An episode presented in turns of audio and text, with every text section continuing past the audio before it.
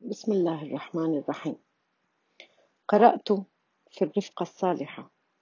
قال الفاروق عمر بن الخطاب رضي الله عنه ما أعطي العبد بعد الإسلام نعمة خيرا من أخ صالح فإذا وجد, وجد أحدكم ودا من أخيه فليتمسك به.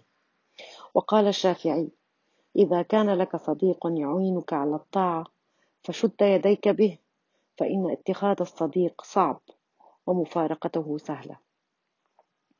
وقال الحسن البصري إخواننا أحب إلينا من أهلنا وأولادنا لأن أهلنا يذكروننا بالدنيا وإخواننا يذكروننا بالآخرة ومن صفاتهم الإيثار وقال لقمان الحكيم, الحكيم لابنه يا بني ليكن أول شيء تكسبه بعد الإيمان بالله أخا صادقا فإنما مثله كمثل شجرة.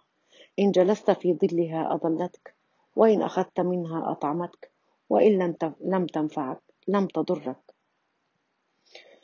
مرض الإمام أحمد رحمه الله ذات يوم ولازم الفراش فزاره صديقه الإمام الشافعي رحمه الله.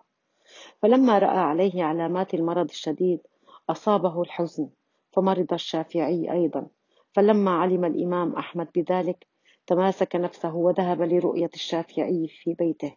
فلما رآه الشافعي قال مرض الحبيب فزرته فمرضت من أسفي عليه.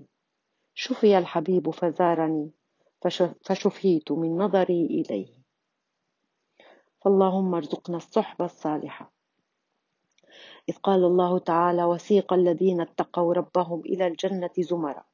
يقول الإمام ابن القيم رحمة الله تعالى عليه مفسرا هذه الآية يأبى الله أن يدخل الناس الجنة فرادى فكل صحبة يدخل يدخلون الجنة سوية فأسأل الله العظيم بأسمائه الحسنى وصفاته العلى أن نكون صحبة يأخذ بعضنا بيد البعض وندخل الجنة.